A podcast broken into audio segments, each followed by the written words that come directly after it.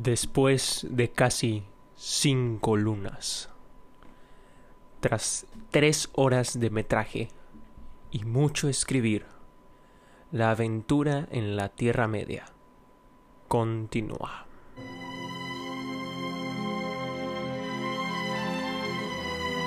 ¿Qué hubo, gente? ¿Cómo estamos? Bienvenidos a un nuevo video para el canal. Bienvenidos por fin, fuera broma, después de casi cinco meses. Estoy dejando aquí el video pasado a hace mucho tiempo. De verdad que hicimos el primer episodio de esta serie del Señor de los Anillos eh, analizando, recapitulando casi escena por escena la versión extendida de El Señor de los Anillos y la comunidad del anillo. Pero por fin después de muchas cuestiones de agendas apretadas y shalala shalala Estamos aquí, ya hasta incluso tenemos un podcast, es decir, es un set muy diferente al del video pasado, las cosas han cambiado muchísimo, hemos mejorado, hemos tenido más suscriptores, así que antes que nada muchas gracias a todos ustedes por ahí eh, que nos están viendo, eh, gracias a todo el apoyo que también han dado en redes, hay varios comentarios que nos va a tocar leer en el siguiente video. Y pues nada, eh, ya sabes que este, este tipo de videos va a ser un poquito largo, pero de verdad que creo que va a valer la pena. Ya sabes cómo es este estilo, espero que te guste y que lo puedas disfrutar hasta el final. Y de todas formas, todos los capítulos ya están disponibles en el primer video y en este segundo video. Eh, es decir, tú puedes ir a la parte o al capítulo que más te interese de todo el video. Pero bueno, eh, estamos por fin aquí haciéndole el análisis a El Señor de los Anillos, las dos torres, ya hasta tenemos los pósters, bro.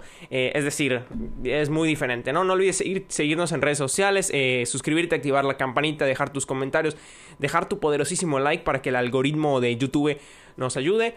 Pero bueno, sin más, eh, vamos a comenzar con esta opinión de, bueno, opinión, análisis, recapitulación del Señor de los Anillos y las dos torres. Comenzamos.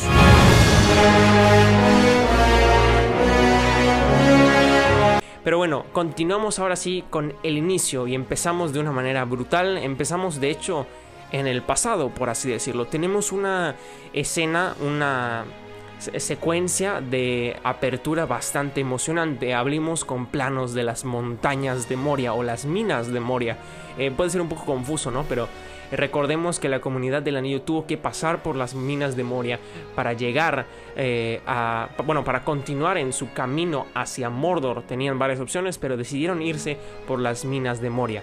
Al final las cosas se complicaron muchísimo porque Saruman no dejaba de intervenir, eh, lanzando hechizos al aire, haciendo que tormentas azotaran a la comunidad y al final un Balrog, un demonio del mundo antiguo, apareció en las minas de Moria y nuestro querido Gandalf tuvo que sacrificarse en una de las mejores escenas, a mi parecer, de esa película en la que le grita You shall not pass o algo por el estilo, obviamente no me salió igual, pero eh, esa escena es brutal, ¿sabes? Al menos a mí me encanta. Por algo hasta he aprendido más o menos el tono que usa el actor Ian, eh, Sir Ian McCarthy, creo que se llama. Espero no estar diciéndolo mal. Eh, pero bueno, es una de las mejores escenas y al final Gandalf da su vida en ese momento, ¿no? lo vemos caer al precipicio para ah, básicamente asesinar o eliminar a esta a esta amenaza que, estaba presente en la comunidad del anillo. Eh, una vez hecho esto, la comunidad continúa su camino, sabemos que continúan tristes, decepcionados, tienen que ir con Lady Galadriel, es decir, todo parecía sin esperanza, ¿no? Pero ¿por qué regresamos a esta escena? Esta escena ahora nos continúa, o vaya, sigue su secuencia ahora del punto de vista de Gandalf. Ya no seguimos a la comunidad, ya sabemos a dónde fueron, ya sabemos qué es lo que les pasó, sino que ahora nos quedamos en las minas de Moria y vemos hacia dónde fue Gandalf. Vemos que él cayó hacia el precipicio y empezó a luchar con el Balrog. Empezó a literalmente darse de puñetazos y espadazos con él y de pronto esa escena de Gandalf cayendo al precipicio, vemos que hay un lago gigante, se corta y damos cuenta descubrimos que realmente solo era un sueño de Frodo. Eh, Sabes, ¿no? Ese, tipo de, situaciones en las que deseas algo de tal manera que lo sueñas, que realmente en tu mente se hace realidad y cuando estás durmiendo parece que casi lo estás alcanzando, ¿no? Eh, como cuando sueñas que tu crush te pela, algo así, ¿no? Pero bueno, eh, Frodo deseaba tanto en su corazón que la muerte de Gandalf no fuera real, que él estaba soñando con que él hubiera logrado vencer a su enemigo y que al final hubiera resucitado. Pero así continuamos con nuestra historia y precisamente tenemos a Frodo y a Sam camino a Mordor. Vemos que Frodo cada vez está más pálido, lo vemos más débil, lo vemos, eh, vaya, realmente con una carga cada vez más pesada. Vemos que Sam cada vez tiene un poquito más de protagonismo en esta parte de, ¿sabes qué, Frodo? Te veo muy cansado, güey. Levántate porque tenemos que continuar, porque las cosas tienen que seguir y porque a pesar de que de verdad parece un camino muy largo, tenemos que continuar porque literalmente el mundo depende de ello, ¿no? Eh, bueno, de hecho tenemos una escena bastante interesante en la que tenemos varios puntos, ¿no? Para empezar tenemos eh, el primero, ¿no? El que ya les comentaba. Frodo, dice, bro, es que el anillo lo siento cada vez más pesado, de verdad me, me está lastimando, siento que algo me está pasando, siento que me está cambiando. Y si bien sabemos, con base a los anteriores portadores del anillo, obviamente a Gollum, vemos cómo lo dejó, vemos que trastornó su mente a tal grado que se volvió en otra criatura. Después tenemos a a Bilbo Bolsón, por supuesto, que fue portador del anillo, que lo mantuvo joven por mucho tiempo, que incluso él al ceder el anillo de alguna forma se enfermó. Está así como un proceso de desintoxicación en el que su cuerpo ya estaba tan acostumbrado a la presencia del anillo que se volvió un poco enfermo de la mente, ¿no? Vemos incluso que envejece de la noche a la mañana unos 90 años. Entonces, Frodo estaba en ese proceso, vamos a decir, de adicción al anillo, ¿no? El anillo al final de cuentas quiere volver con su amo y las cosas se están tornando cada vez más difíciles para Frodo. Eh, también tenemos por ahí un sneak peek o un easter egg de del alimento que los elfos le obsequiaron a la comunidad tras su partida de Rivendell. Por supuesto, estoy hablando del pan de lembas. Y también, eh, nuevamente, no se nos confirma el personaje de Sam, su función, su espíritu. Nunca se quebranta, él siempre está optimista, ¿sabes? A pesar de que Frodo está un poco desilusionado, le dice: Mira, el lado bueno es esto. O tal vez nos falta menos de lo que de lo que nos faltaba cuando empezamos o ya estamos por llegar o en algún momento van a contar historias sobre nosotros, nos van a recordar. ¿Sabes? O sea, Sam siempre buscando de levantar el espíritu y es esta figura, ¿no? De de compañerismo, es esta figura de realmente levantar a tu amigo cuando está básicamente tirado en el piso sin mucha esperanza, ¿no? Pero bueno, continuamos también eh, durante el viaje de Frodo y Sam y tenemos muchas cosas que que platicar, porque ese viaje que era realmente solo de ellos dos se convierte ahora, ojito cuidado, en el viaje de Frodo, Sam y Gollum. En esta película tenemos la aparición, vaya, original, por así decirlo, porque sí, hay apariciones de Gollum en la comunidad del anillo, pero en realidad solo es entre las sombras, o solo son sus ojos, o solo su mano, su cara, es decir, realmente no lo, no lo vemos como tal. Para mí esta es la primera aparición oficial de Gollum, interpretado por el grandísimo actor de CGI Andy Serkis, que también, para que te, des una idea, interpreta a César o a Caesar en El planeta de los simios, interpreta también bueno, no hablaremos de esa película tan a fondo, pero interpreta a el líder supremo Snoke en, en, los últimos Jedi. Es decir, él hace la gesticulación con su cara y por supuesto él interpreta a Gollum en esta película. Él tiene puesto un traje de CGI y va gesticulando con su cara para que la criatura se vea real, ¿no? Entonces tenemos la primera aparición de Gollum y es a lo largo de esta segunda parte que realmente entendemos, nos damos cuenta eh, quién es el personaje de Gollum, qué rayos hace esta criatura aún vigente en la historia y qué es lo que nos quieren contar a través de ella, ¿no? ¿Por qué estamos teniendo tantas apariciones de él? ¿Por qué se está volviendo un personaje cada vez más eh, primordial e interesante para nosotros los fans? Bueno, eh, de hecho, hablando de Gollum, hay una dinámica en toda la película, una especie de triángulo tóxico, así lo quiero decir, en el cual eh, Gollum es el origen o el veneno de, todo esto, ¿no? Gollum es una criatura obsesionada con el anillo. Él está enfermo, él realmente vive para y por el anillo, ¿no? Entonces él de alguna forma quiere recuperarlo. Frodo tiene el anillo y en algún momento, de hecho en las primeras escenas de la película vemos que él de alguna forma como ladrón en la noche intenta quitárselo a Frodo.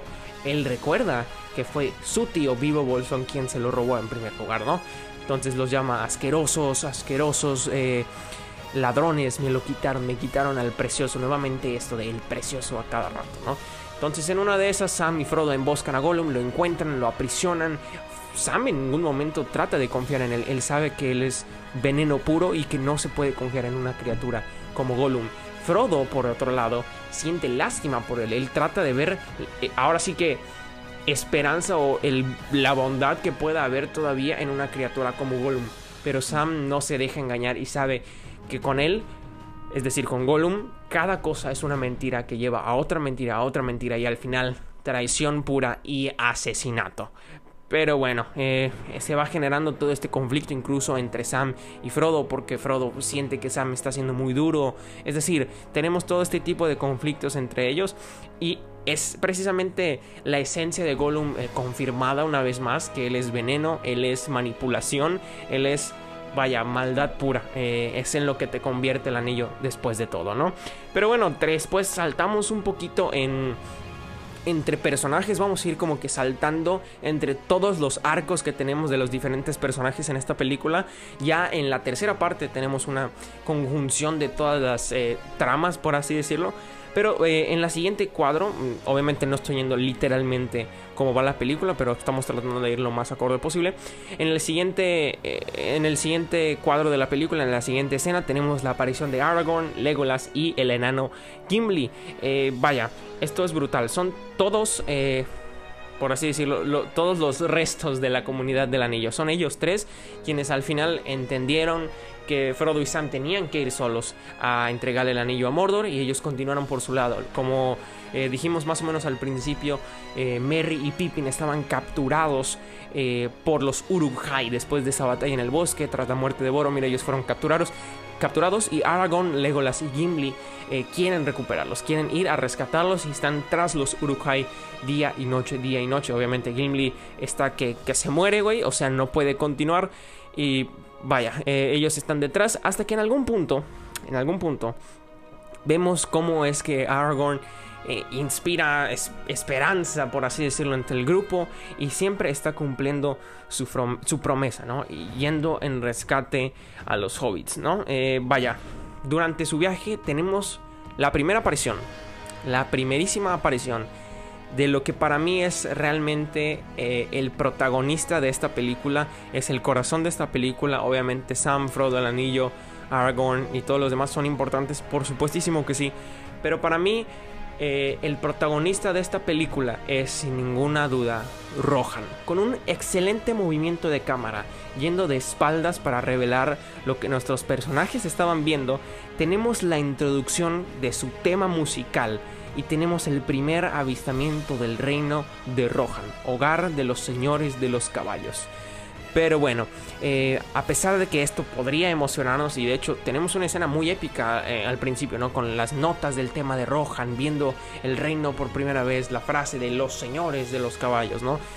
Pero a pesar de toda esta epicidad, tenemos a Aragorn diciendo que hay algo raro aquí, algo malo se siente en el aire, una especie de magia, por así decirlo. Si eres fan de Star Wars, esto se traduce en ti como hay un mal presentimiento. Tenemos un mal presentimiento sobre esto.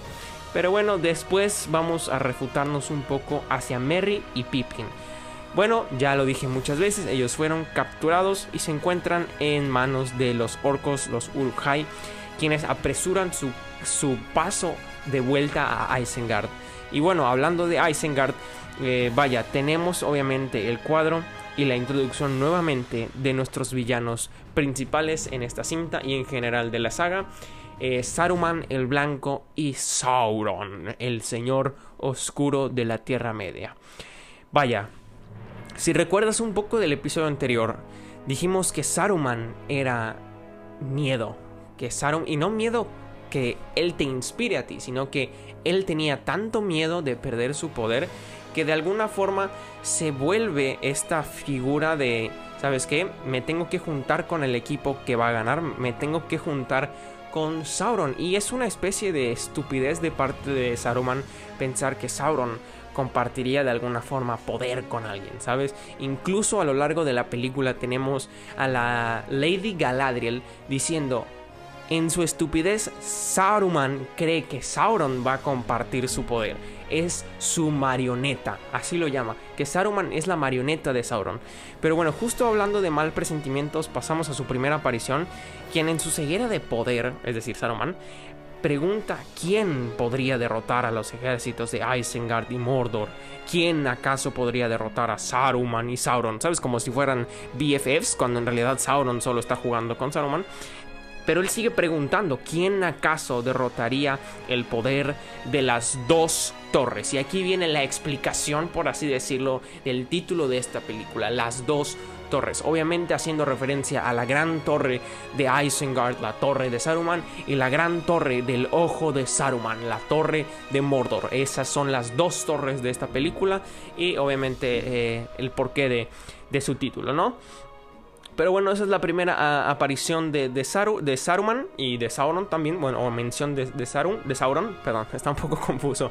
Saruman es el mago, Sauron es el, el malote, por así decirlo, ¿no? Pero bueno, eh, Saruman quiere destruir todo a su paso para obtener lo que quiere. Y tenemos una especie, y ojo, no estoy diciendo que es intencional o no, pero tenemos esta especie de reflexión incluso con personajes que vamos a ver más adelante. Que Saruman se volvió esta especie de personaje engreído y avaricioso, con hambre de poder, obviamente, que empezó a destruir todo a su paso para obtener lo que él quería. Eh, y obviamente pues vemos el proceso de producción o de nacimiento de los Urukhai, destrozan el bosque hasta más no poder y de alguna forma en escenas también más adelante tenemos esta reflexión de que a veces nosotros como personas, y ojo, cuidadito aquí, porque esta es una de las cosas más maravillosas del Señor de los Anillos, que tiene enseñanzas y aplicaciones a nuestra vida hoy en día, 2021. Hay cosas que el Señor de los Anillos enseña o moralejas que tiene en su historia que, güey, aplican a nosotros hoy en día. Y bueno, esta es una de ellas.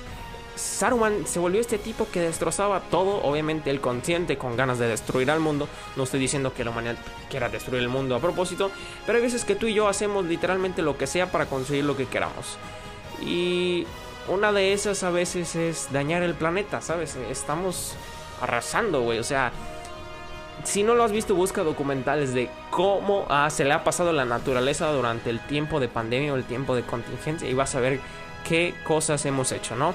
Y, es, loquísimo que esta película, tal vez ni de manera intencional, no estoy diciendo que J.R.R. Tolkien eh, al escribir eh, su libro quería hacer que la humanidad reflexione en el impacto ambiental, no, obviamente no, pero de alguna forma si eres un poquito perspicaz te das cuenta que comparando un poco lo que hace Saruman, tal vez a veces hacemos lo mismo, digo, no con la intención de destruir al mundo, pero cuántos árboles, cuántas bosques, cuántas kilómetros y kilómetros de fauna, flora, basura en el mar, muchas, muchas cosas no hemos hecho, ¿no? Entonces, ya solo ponerse a reflexionar en qué cosas podemos hacer para evitar o disminuir ese impacto, ¿no? Tal vez salió un poquito de la nada, pero al menos eso fue lo que yo pensé al ver la película y te lo comparto a ti.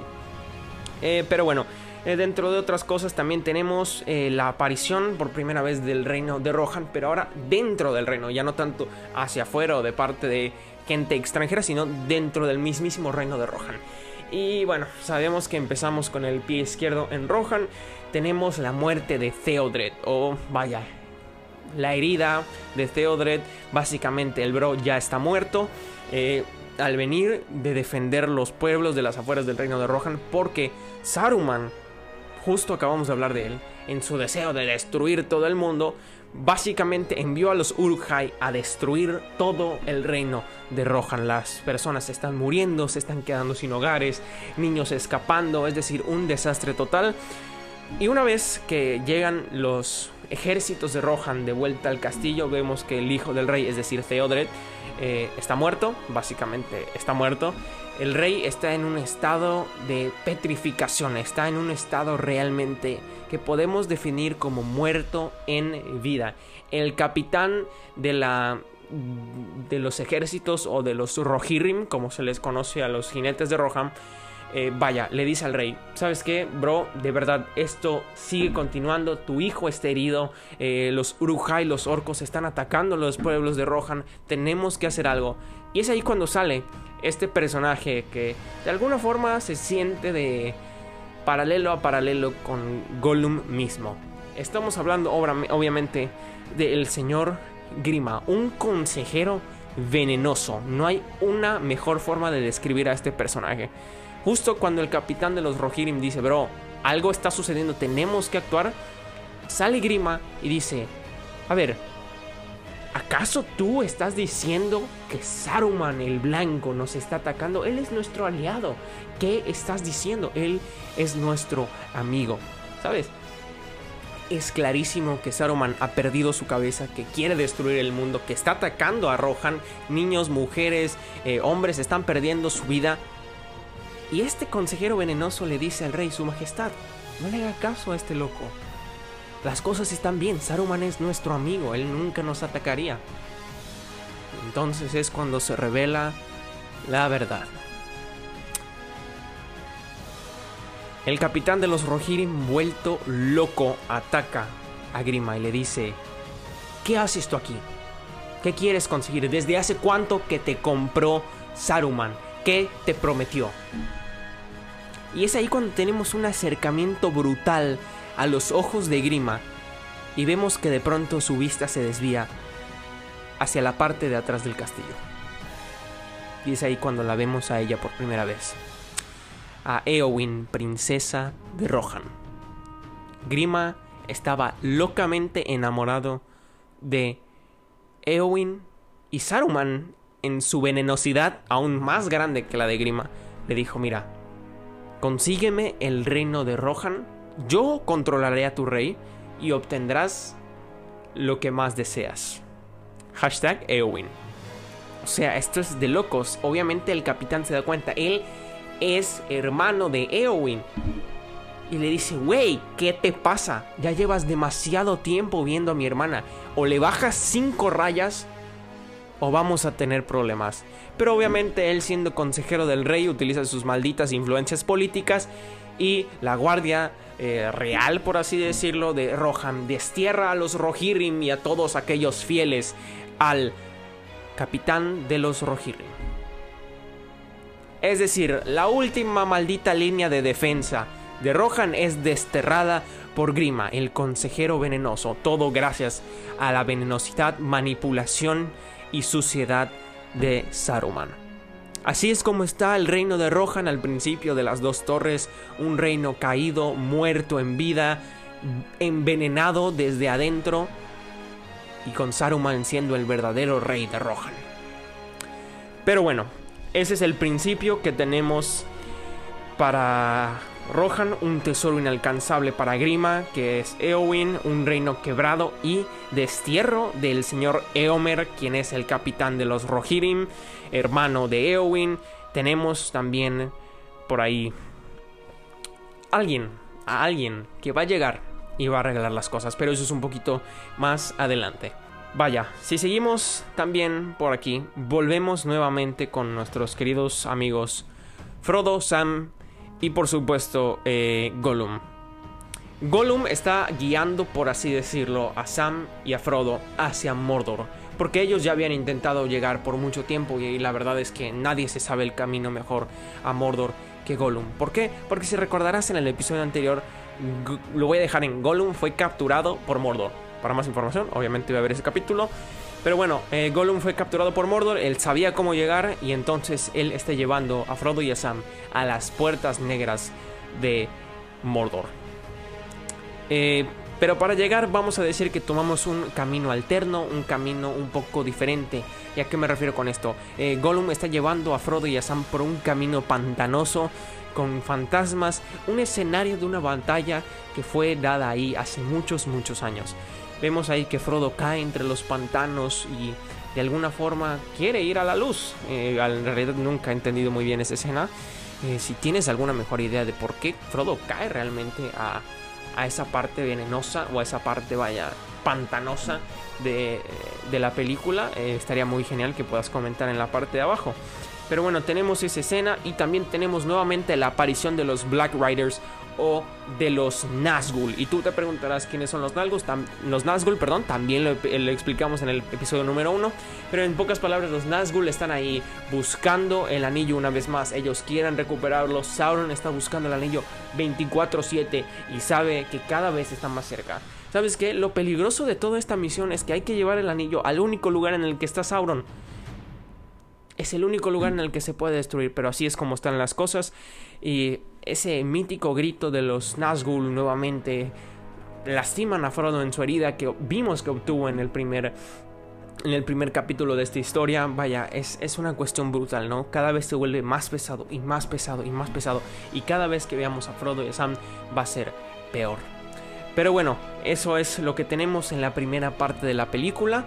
Así que vamos a ver qué pasa en la segunda mitad. Bueno, y ahora sí, continuamos con la segunda mitad. Sé que está quedando bastante largo este video, pero todos los capítulos están abajo en la descripción. Sé que lo van a gozar. Saludos también a la raza del podcast que nos está escuchando. Sé que ustedes están un poquito más acostumbrados a esta longitud de videos o de, bueno, contenido en general. Pero bueno, ya nos, nos falta bastante poco. Eh, y vamos ahora a la escena de eh, Merry y Pippin. Pero justo antes de encontrar a Merry y Pippin, vemos que Legolas eh, Aragorn y Gimli se encuentran con los desterrados Rohirrim de Rohan. Ellos explican la situación, están hechos un desastre y básicamente sin enfrentar nada más que su destierro deciden irse hacia el norte.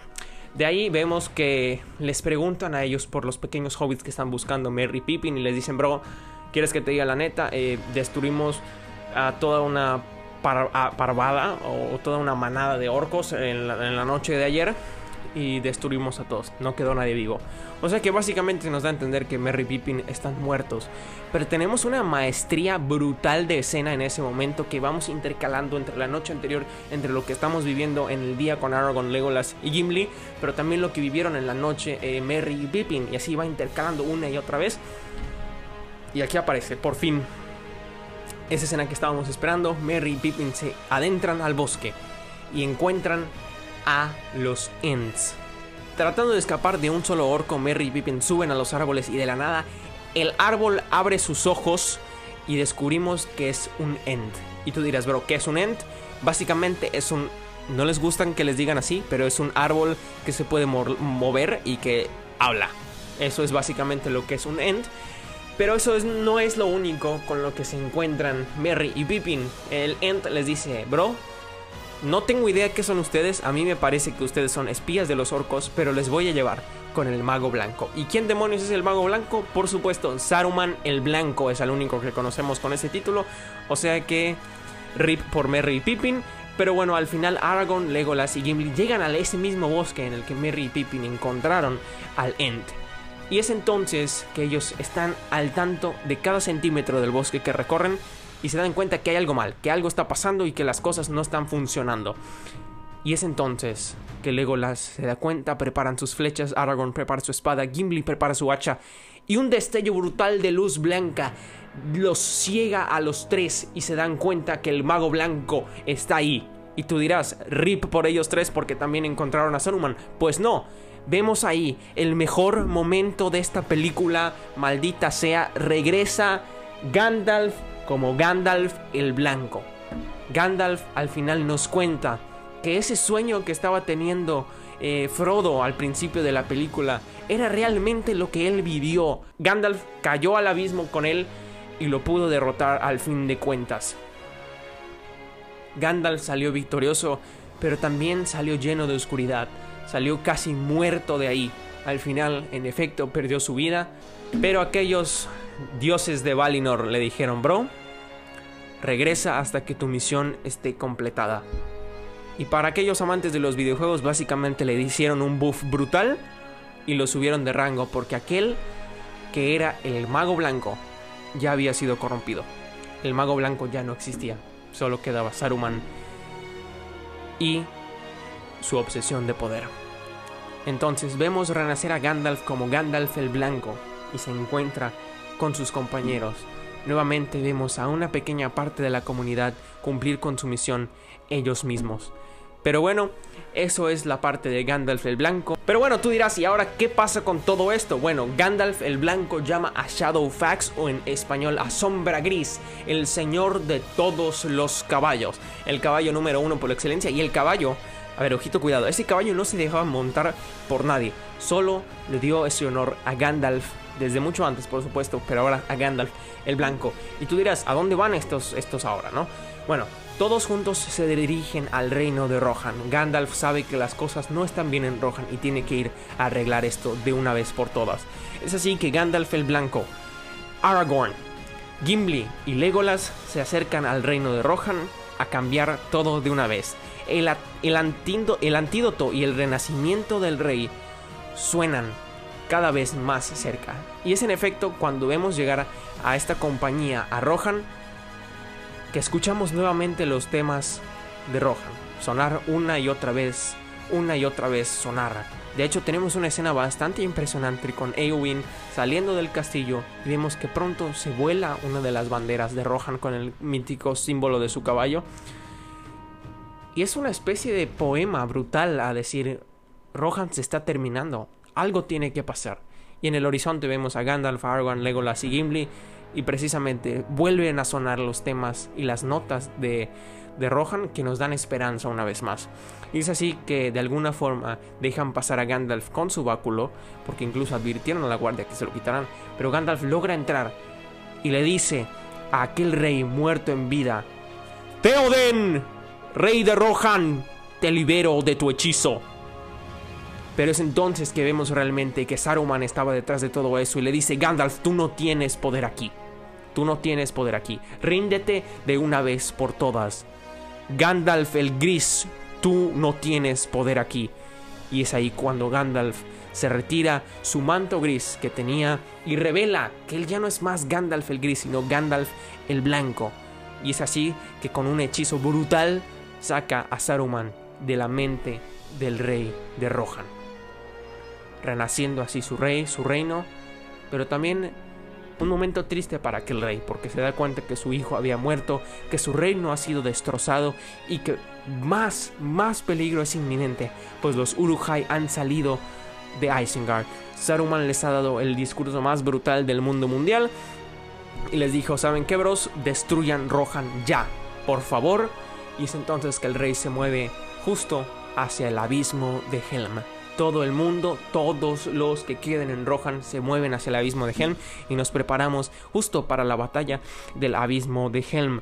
Luego regresamos también con eh, Merry y Pippin que van camino hacia el consejo de los Ents. Ellos van avanzando con los Ents y llega un punto en el que llegan a una especie de consejo Jedi, por así decirlo, pero de Ents.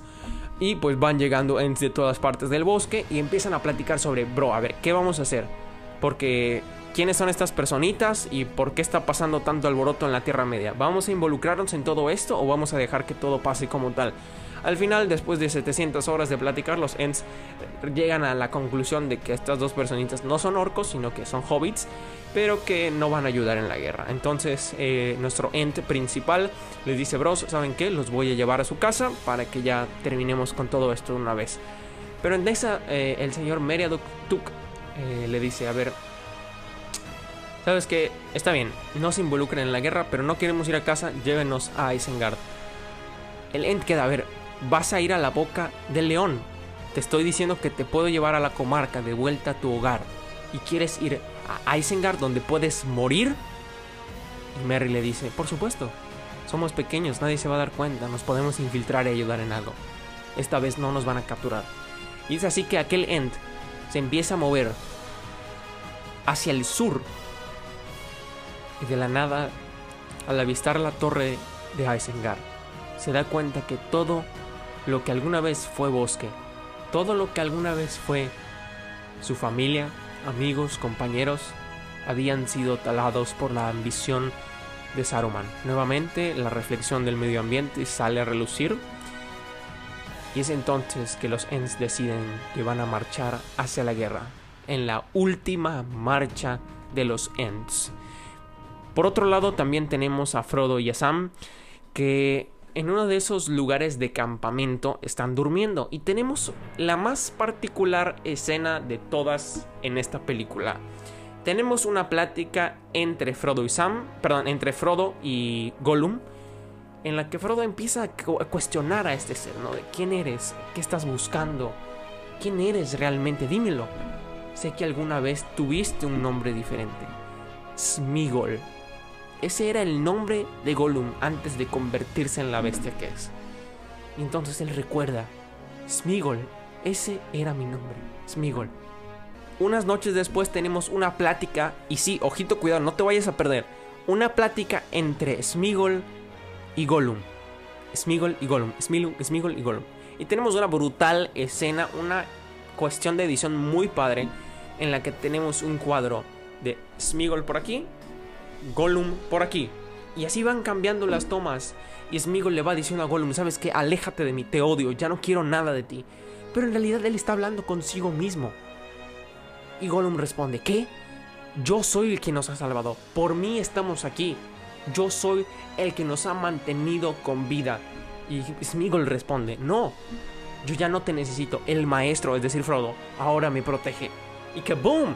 De pronto, la mismísima película nos da a entender que Gollum ahora tiene esperanza y que ya no va a ser Gollum y que va a ser Smigol y que va a cambiar ahora sí. Hasta que de pronto en una de esas noches de campamento eh, Vemos a Gollum traer a unos conejitos muertos, se los entrega a Sam, Sam los vuelve un estofado y de la nada se escuchan marchas y marchas al horizonte. Entonces van a investigar y se dan cuenta que Saruman y Mordor en general están buscando refuerzos por todos lados de la Tierra Media. Vemos a los olifantes, por así decirlo. Y en una de esas vemos que aquel ejército que está marchando es emboscado por las... Eh, vaya, por los ejércitos de Gondor. Y ahí descubrimos a un personaje de lo más particular. Para empezar, tenemos que Frodo y Sam son capturados por los ejércitos de Gondor y descubrimos que aquel comandante de esos ejércitos era el hermano de nada más y nada menos que de Boromir, es decir, Faramir. Faramir los captura y es ahí que tenemos una pequeña intervención de Galadriel y también del señor Elrond de Rivendell en la que ellos dos hablan y dicen, bro, esto se tiene que terminar, la Tierra Media está en peligro. ¿Qué vamos a hacer? ¿Vamos a dejar que los hombres se enfrenten estos solos por la batalla del abismo de Helm? ¿Qué va a pasar con el mundo? Y el anillo, por otro lado, dice Lady Galadriel, está cumpliendo su objetivo. Si Faramir obtiene el anillo y lo usa, ¡boom! Ahí se acabó todo ahí terminan nuestras esperanzas, porque si él lo obtiene, va a ser corrompido y el mundo se va a acabar porque Mordor va a obtener el anillo. Y entonces, al final, al ser capturados, Faramir descubre por medio de Gollum que ellos tienen el anillo. Faramir se lleva el anillo a Gondor, pero no sin antes haber jugado con Gollum y Frodo de tal manera que Gollum vuelve a tomar poder sobre Smigol. Le dice, confiaste en Frodo, Frodo te traicionó, te entregó a los ejércitos de Gondor, ya no confíes en él, él no es igual a mí, solo puedes confiar en mí, Smigol, en mí, Gollum es tu salvación. Y nuevamente Gollum vuelve a ser quien siempre fue, y todo fue por nada. Y es así que el, anillo viaja a Gondor, tenemos una intervención entre Faramir y Sam muy brutal este, este discurso, ¿no? Básicamente las ciudades de las afueras de Minas Tirith, la capital de Gondor, han sido destruidas. Es inminente el ataque de Mordor hacia Minas Tirith, que veremos en el próximo episodio. Y en una de esas, Faramir empieza a escuchar a un Nazgûl. Y entonces alerta a todos, ¡Nazgûl! ¿Y qué pasa después? que ese Nazgûl atrajo a Frodo de tal manera que si Frodo, vaya, Frodo estaba parado frente al Nazgûl y Frodo estaba a punto de ponerse el anillo, si se lo ponía, ese era el fin básicamente de la historia, Frodo habría muerto, el anillo habría pasado a manos de Mordor y fin, fin. Pero en una de esas Sam corre y básicamente taclea a Frodo para que no se lo ponga. Y Frodo reacciona de una manera bestial y ataca a su amigo. Y se da cuenta, güey, algo me está pasando. Frodo en ese momento le cae el 20 y dice, ya no puedo más estoy siendo cambiado por el anillo. Ya no soy yo. ¿Por qué voy a seguir? Ya no tengo esperanzas, ya no quiero seguir, no voy a lograrlo. Y Faramir solo está escuchando. Y en una de esas Sam dice, Señor Frodo, tenemos que seguir. Estas son las historias que realmente importan. Estas son las historias que nos hacen fuertes. Podemos realmente decidir irnos y ya está. Pero tenemos que continuar. Tenemos que creer que aún hay esperanza porque aún la oscuridad tiene final. aún en los momentos más oscuros va a llegar la calma. Aún la tormenta no dura para siempre. Y es así que Faramir entiende que ellos tienen que llegar a Mordor. Que él no puede hacer nada con el anillo y que el anillo realmente, si le estaba haciendo eso a Frodo, lo iba a destruir a él mismo. Y Faramir, sabiendo que si los liberaba iba a ser castigado por el gobierno de Gondor, los libera y les dice continúen y lleven el anillo a Mordor. Vemos y al final se cumple lo que Samwise decía, tenemos que continuar porque hay que creer que aún queda algo de bondad ahí afuera. Y Faramir lo demostró. Nada más hay que ser valiente para encontrarlo. Y así continúa el viaje de Sam, Frodo y Gollum. Pero por otro lado, y ya para terminar, tenemos la gran batalla de el abismo de Helm. Tenemos la llegada de los elfos, elfos y humanos luchan una vez más, tenemos la maldita mejor secuencia de guerra en una película, de verdad no he visto una que me guste más. Y es brutal, es brutal al final cuando todo parece perdido. Rohan está a punto de caer en su propia fortaleza cuando Gandalf el Blanco, habiéndole dicho cinco días atrás a Aragorn, me voy a ir, voy a buscar refuerzos, búscame en el este al amanecer del quinto día, Aragorn se acuerda y les dice, solo tenemos que aguantar hasta el amanecer. Y es así que Gandalf llega a la batalla. Gandalf el Blanco llega con refuerzos. Los Rohirrim, liberados por eh, el mismo Gandalf de, su desesperanza, les dice, vamos a ayudar a su rey. Y es así que en el gran grito, grito de guerra de los Rohirrim dicen, por el rey, el ejército de Saruman es derrotado en el abismo de Helm y tenemos una brutal escena entre Gandalf, el rey de Rohan, eh, por supuesto Aragorn, Legolas, en la que Gandalf nos da a entender lo siguiente. Ganamos esta batalla, por supuesto, ganamos la batalla del abismo de Helm. Pero la batalla por la Tierra Media está apenas iniciando. Así son las cosas, amigos. La segunda película del Señor de los Anillos nos da muchos momentos increíbles. Por supuesto, también Merry y Pippin con los Ents atacan Isengard, destrozan las fábricas de orcos. Isengard cayó al final de cuentas en esta película. Vemos que el enemigo ha avanzado, tenemos pequeñas victorias con nuestros héroes. Incluso Aragorn se acuerda en el camino de Arwen, aquella elfa que él ama, tenemos momentos muy épicos a lo largo de esta cinta. Pero esta es solo el preludio, solo una pequeña victoria antes de lo que Gandalf nos confirma una y otra vez. Una y otra vez. Este es solo el comienzo. Al final la batalla del abismo de Helm fue librada. Pero es así como comienza la batalla de la Tierra Media. Y así es amigos, como fue lo mejor que pude resumir tres horas de película eh, en, este video.